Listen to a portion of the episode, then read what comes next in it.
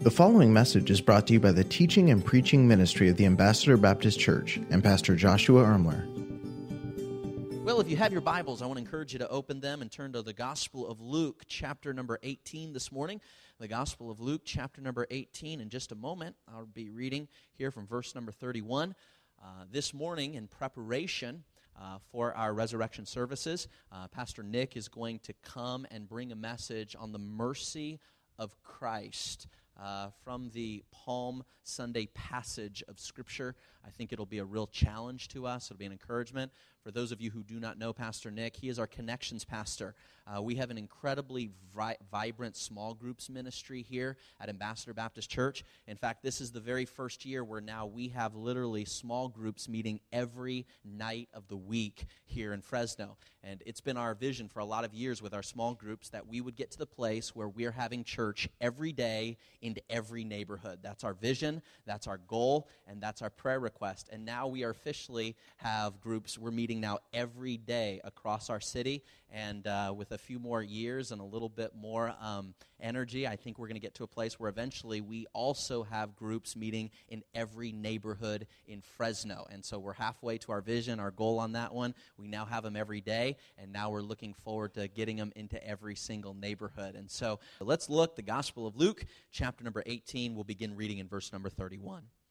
The Bible says in Luke chapter number 18, verse 31 Then he took unto him the twelve, he being Jesus, and said unto them, Behold, we go up to Jerusalem, and all things that are written by the prophets concerning the Son of Man shall be accomplished.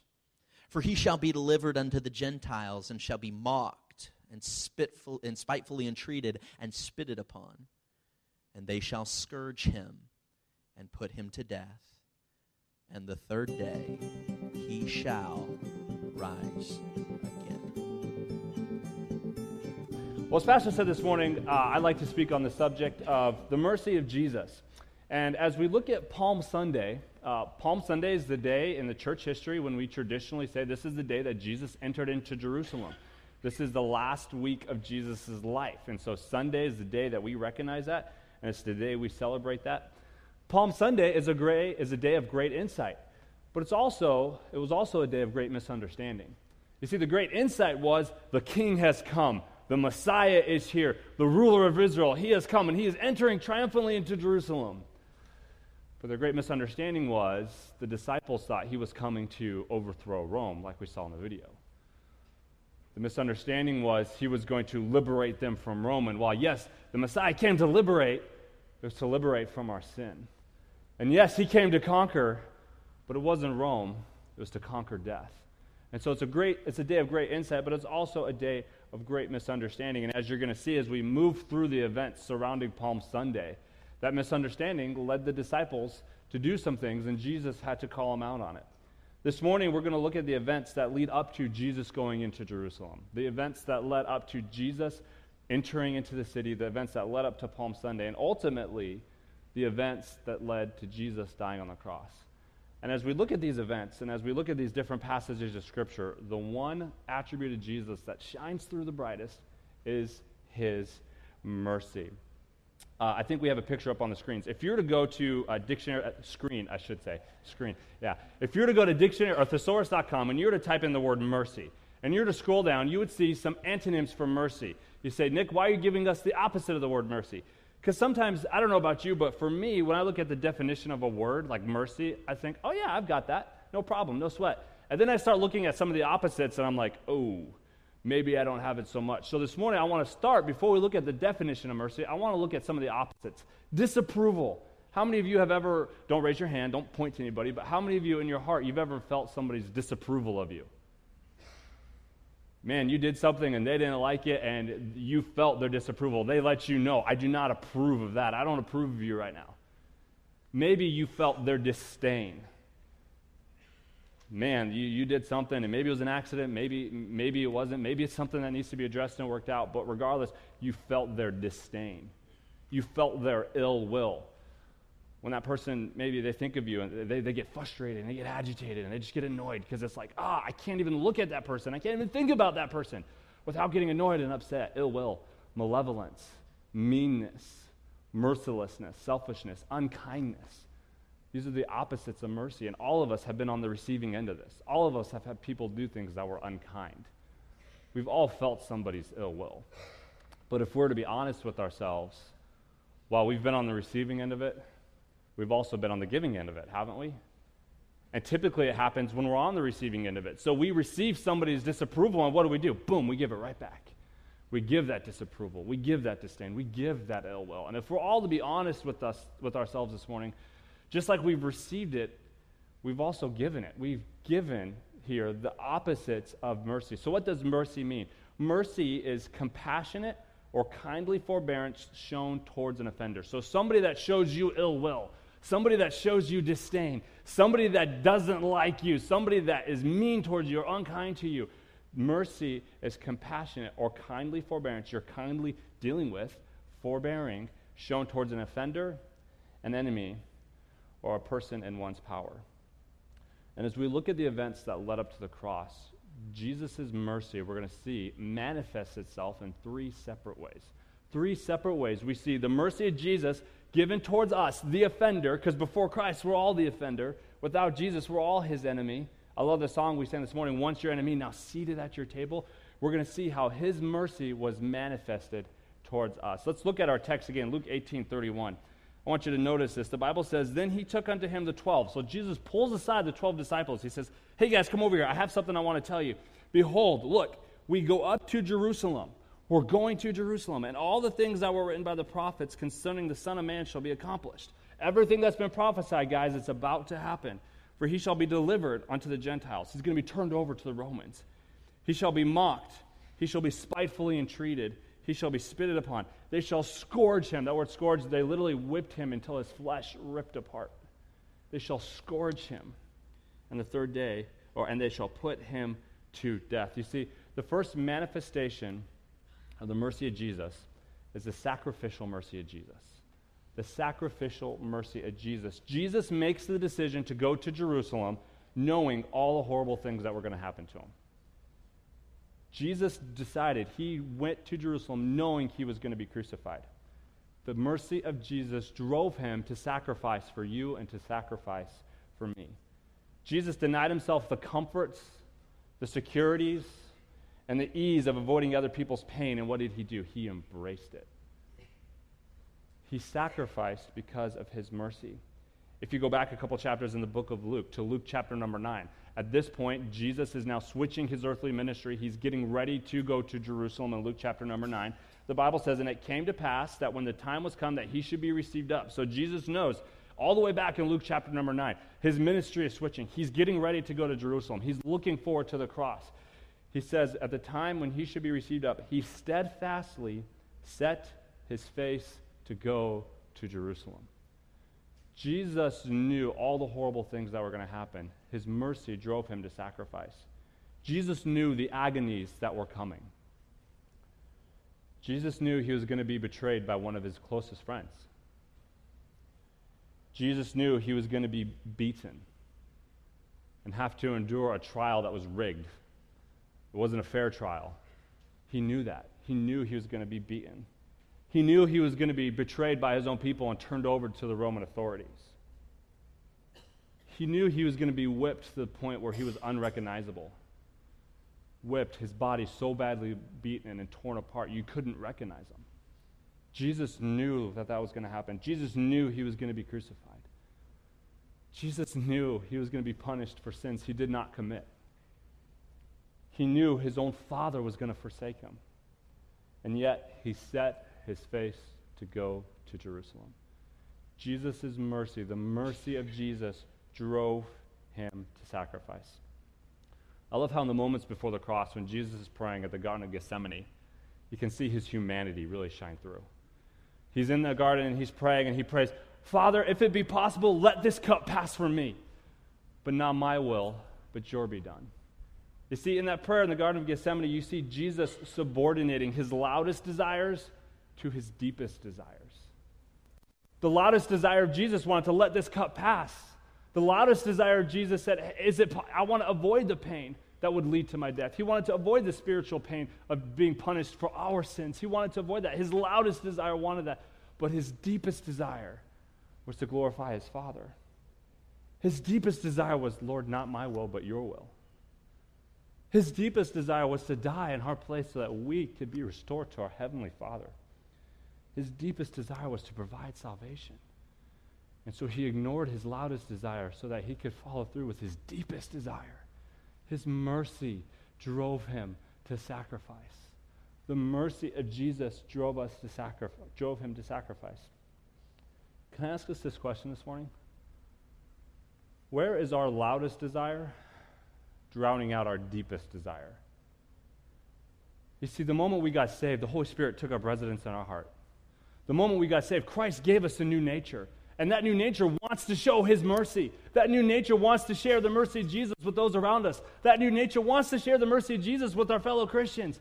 But oftentimes, our loudest desire, our desire for comfort, our desire to just take it easy, our, our loudest desire to just look the other way and pretend there's not an issue, our loudest desire often drowns out our deepest desire.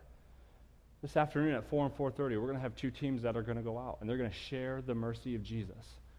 We have a team at 4 o'clock. They're going to go out and they're going to share the mercy of Jesus with the homeless in Fresno. We have another team at 4:30 that's going to go out and that's going to let the people know about Easter, about what Jesus Christ did for them on the cross. These teams are going to go out and share his mercy. There's no doubt that their loudest desire would be to take a nap. There's no doubt that their loudest desire probably wants to be just to take it easy and to kick back and enjoy a Sunday afternoon. But their deepest desire, our deepest desire, is to share the mercy of Jesus. The mercy of Jesus drove him to sacrifice. And when, our deep, and we re, when we realize our deepest desire is to share his mercy, we will too. We will too. Our deepest desire wants to share his mercy and is willing to sacrifice so that other people can experience his mercy as well. The mercy of Jesus moved him to sacrificial action. He knew everything that was going to happen, and yet he went and he sacrificed. But let's notice the next manifestation of his mercy this morning. Flip over to Luke chapter 19. Luke 19, verse uh, number 41. The Bible says that when he was come near, he beheld the city. So when Jesus comes near to the city, he's in Jer- or he's not in Jerusalem, but he's on his way. He's right there. No doubt he's looking up over on a hill so he can see the entire city. He looks out over the city. I want you to notice his, the, his reaction. The last four words of verse 41. What's the Bible say? And he wept over it. Now, I'll get these next few verses. Verse 42 saying, If thou hadst known, even thou at the last, in this thy day, the things which belong unto thy peace. Jesus is saying, If only you realize, I am your peace, I am your Savior, I am your Messiah. But now these things are hid from your eyes. For the day shall come upon thee that thy enemies shall cast a trench about thee, and shall compass thee round about, and keep thee in on every side, and shall lay thee even in the ground, and thy children with thee, and they shall not leave thee one stone upon another, because thou knewest not the time of thy visitation. Here you see Jesus weeping because Jerusalem rejected her Messiah. Jesus is weeping because he knows Jerusalem has rejected her Messiah, and he knows the destruction that's coming. Jerusalem rejected their Savior. Jerusalem rejected their peace. Jerusalem rejected it. And Jesus is weeping because he knows you sealed your own fate. Which leads us to the next thought this morning the sympathetic mercy of Jesus. Jesus weeps over those that reject him. Jesus weeps because of the inevitable destruction that will come to those who reject him. The mercy of Jesus led him to die for our sins. And yet Jesus knew not everyone would accept him. And he weeps. His heart breaks for the inevitable destruction of rejecting him. There's, there's no smugness in Jesus. There's no, well, they're going to get what they deserved, even though they do. they, they earn, the wages of sin is death. But the heart of Jesus breaks and it weeps. There's no smugness. There's no you got what you had coming to you. There's no I told you so. There's a broken heart that weeps because of his mercy. He weeps. If you go back to Luke chapter number 9, when Jesus is setting his face to Jerusalem, he's making this transition in his ministry.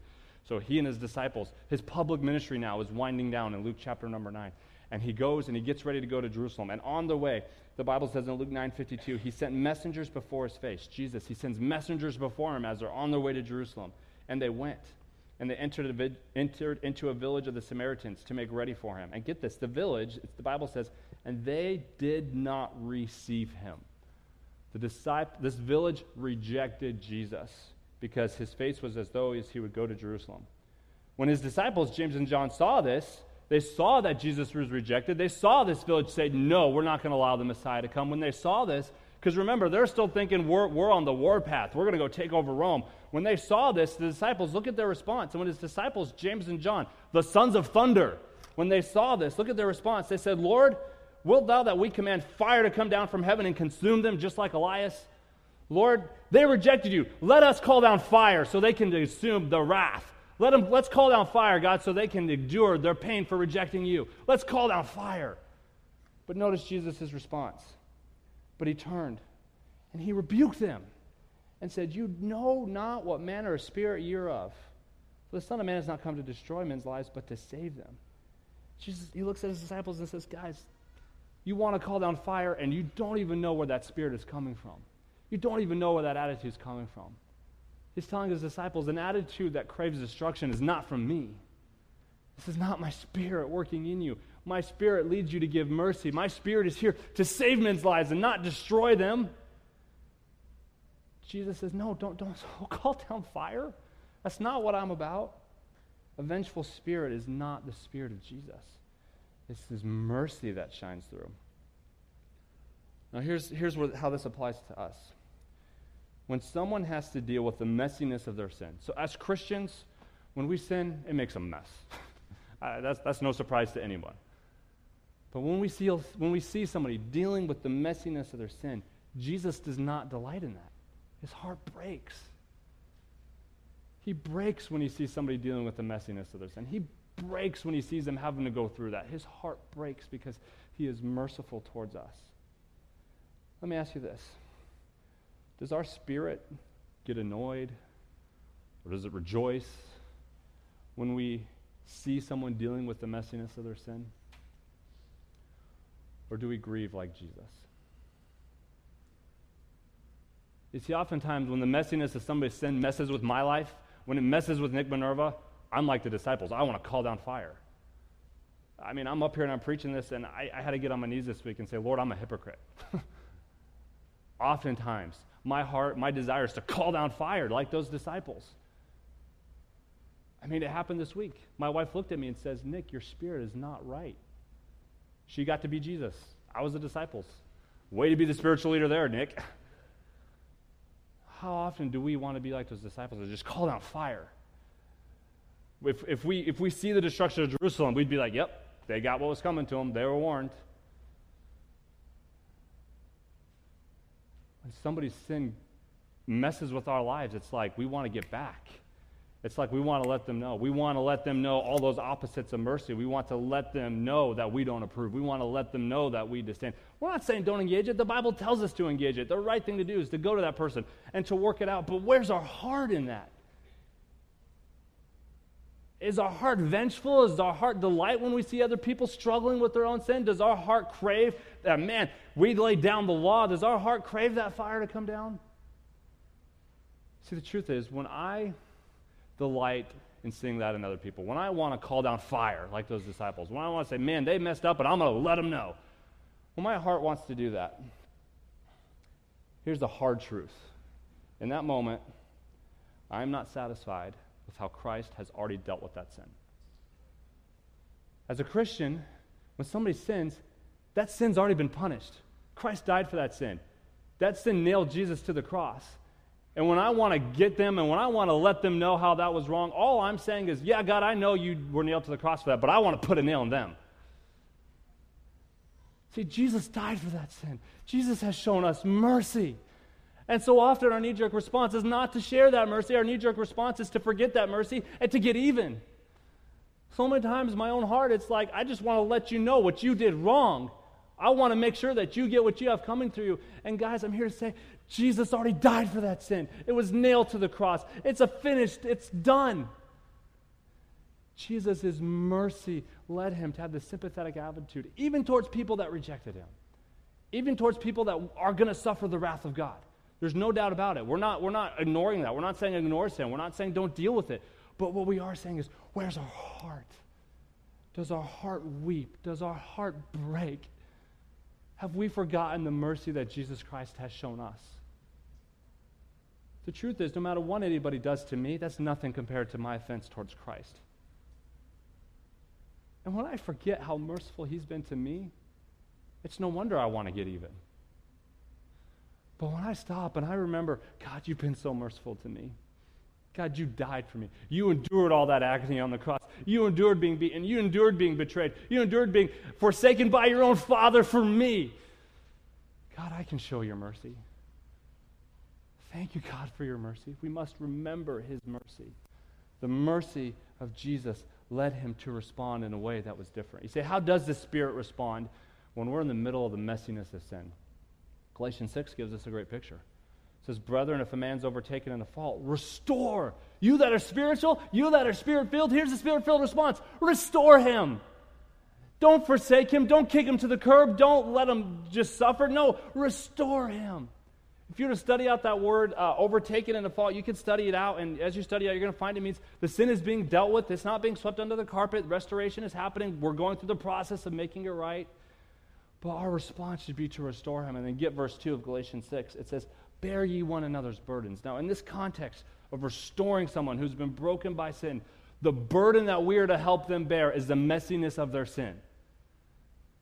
When the Spirit of God is working through me and someone's sin affects my life, the right Spirit filled, the Spirit through me, He's going to show His mercy, not by getting even, but by me coming along and helping that Christian bear that burden.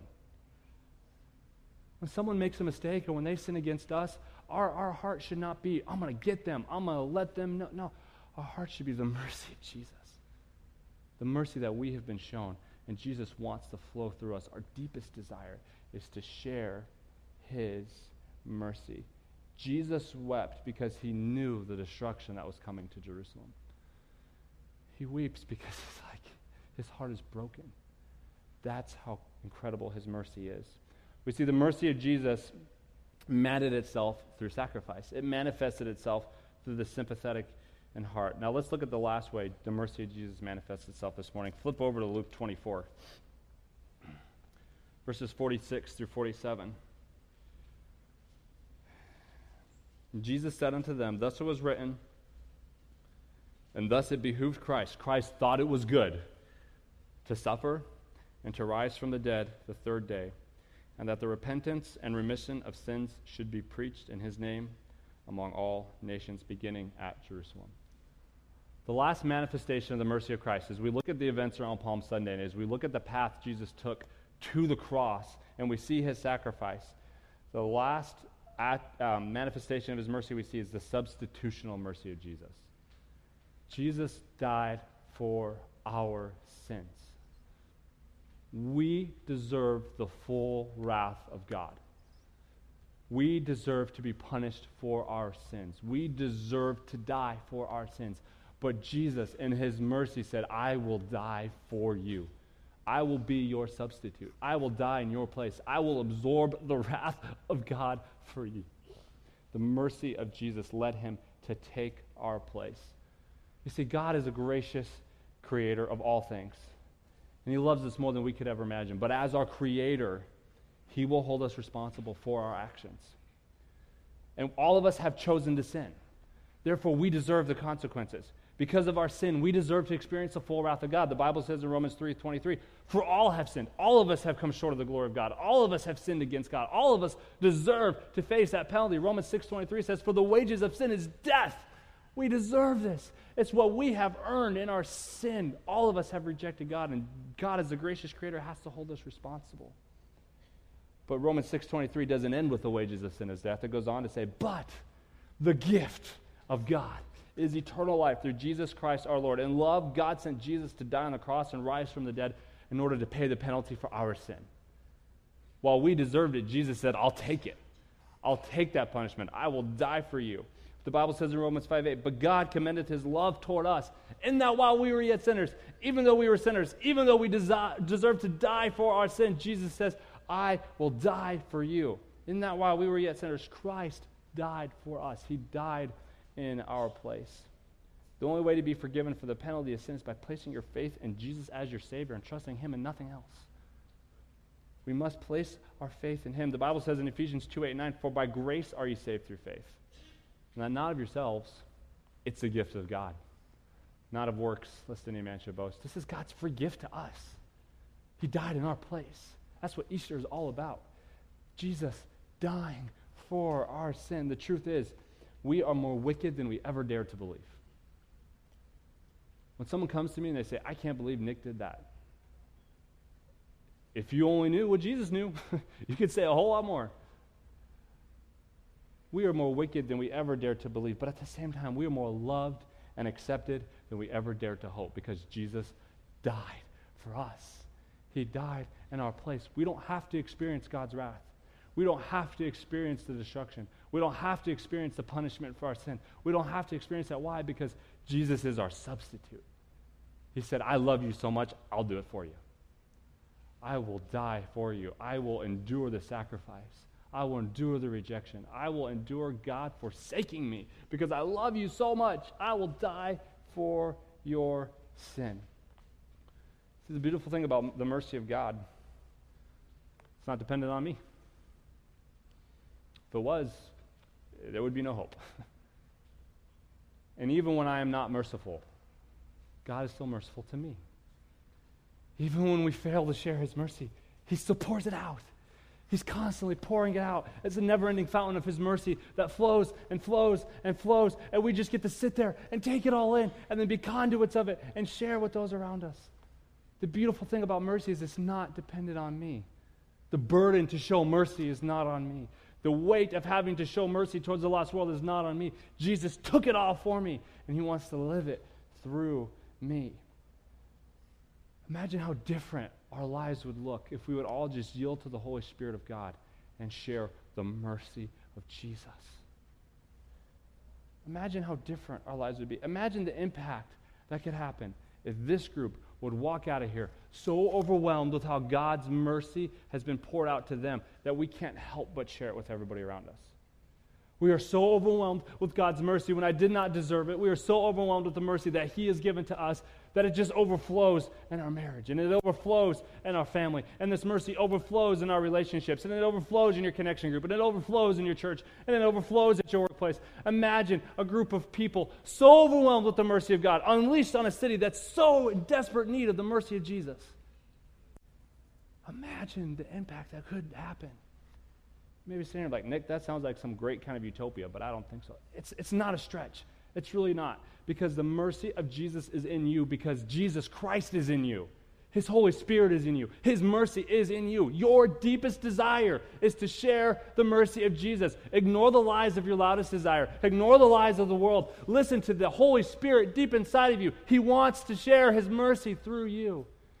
It's not a stretch, it's, it's normal because that's Jesus in us. We must remember his mercy. That's, that's, that's the takeaway this morning. Remember his mercy. When you look at the events of Palm Sunday, as this week, as we look towards the cross and we look towards the resurrection this week, remember his mercy. Thank you for listening to this message brought to you by the teaching and preaching ministry of the Ambassador Baptist Church. If this message was a blessing to you, please consider leaving us a review or sharing the message on social media. Thanks once again for tuning in.